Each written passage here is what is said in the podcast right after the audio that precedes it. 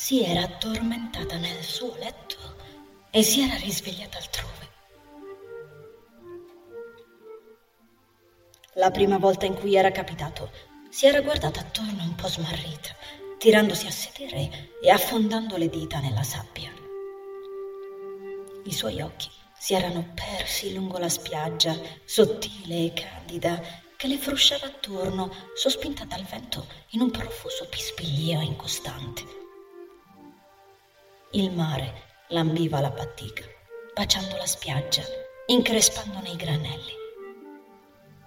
La ragazza ne inseguì con lo sguardo stanco quelle movenze ipnotiche, ancora frastornata. Un altro alito di vento si intrufolò in qualcosa, facendolo fremere.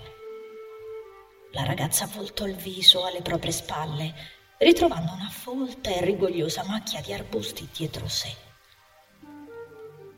Fu colpita da quei colori, dai robusti tronchi chiari e intrecciati tra loro, simili a liane, che si inerpicavano verso il cielo, slanciando le fronde in quell'azzurro tanto vivido da sembrare rifulgere di vita propria.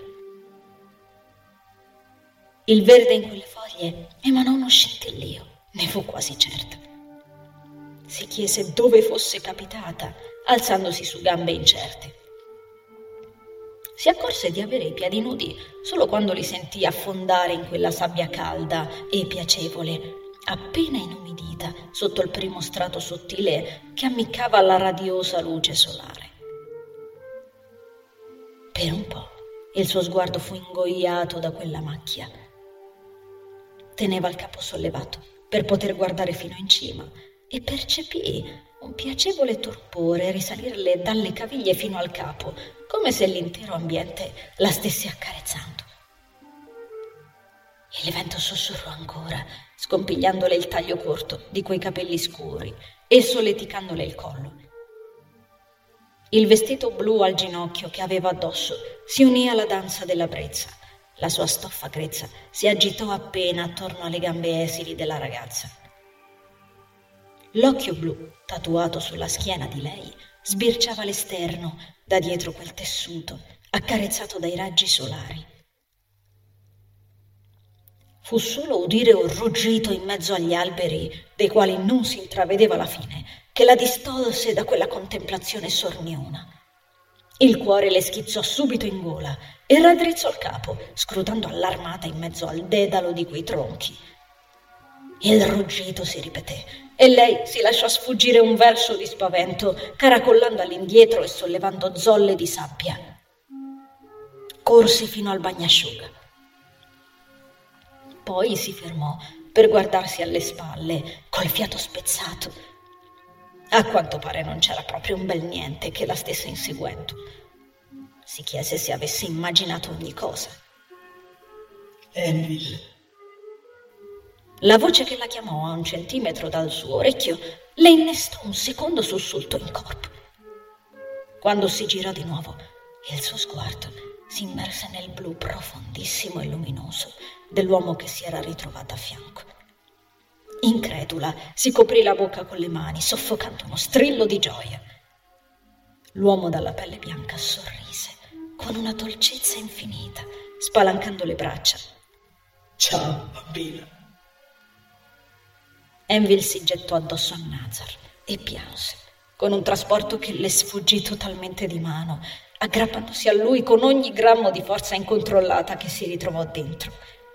Lo strinse fortissimo, temendo che potesse svanire, e pianse e pianse, mentre l'uomo la cullava.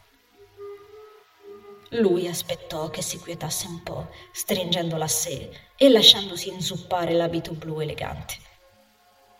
Pazientò per quella calma, anche se aveva atteso quel momento tanto a lungo.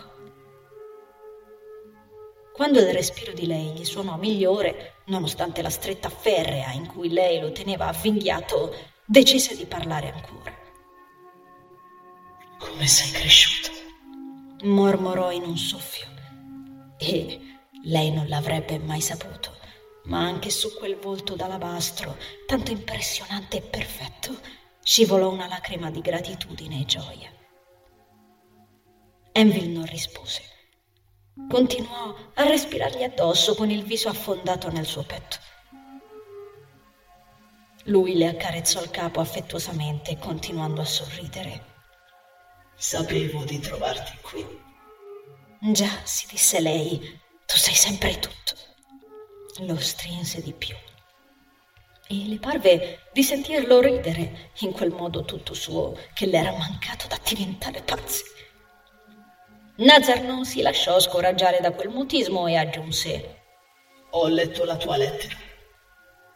Solo allora la ragazza staccò il volto dal suo petto e gli indirizzò uno sguardo totalmente spiazzato. Le lacrime avevano svelato in quelle iridi scurissime una tinta di blu che l'uomo aveva profondamente sperato di riuscire a scorgere presto o tardi.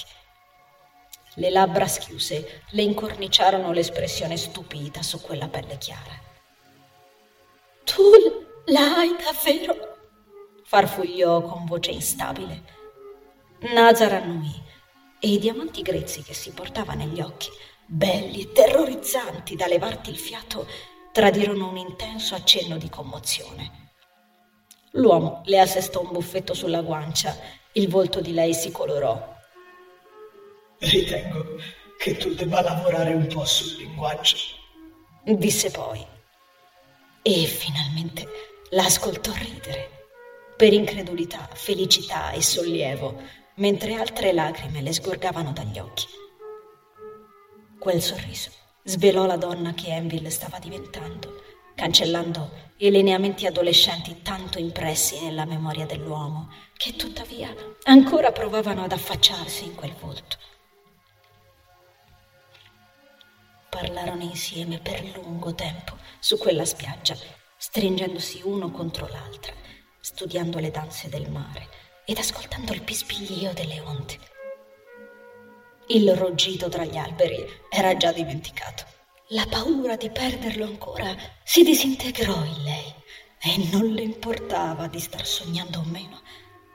Lo credeva morto e invece in qualche modo lui era lì e non contava che fosse vero o no, perché tra la prima e la seconda pelle Enville lo sapeva per certo. Avrebbe continuato a trovarlo, proprio lì, su quella spiaggia. Il dolore e i timori in presenza di lui svanivano, come era sempre stato, assumendo una patetica sfumatura insignificante. Era tornato da lei ora e lo sapeva per certo non sarebbe andato via mai più.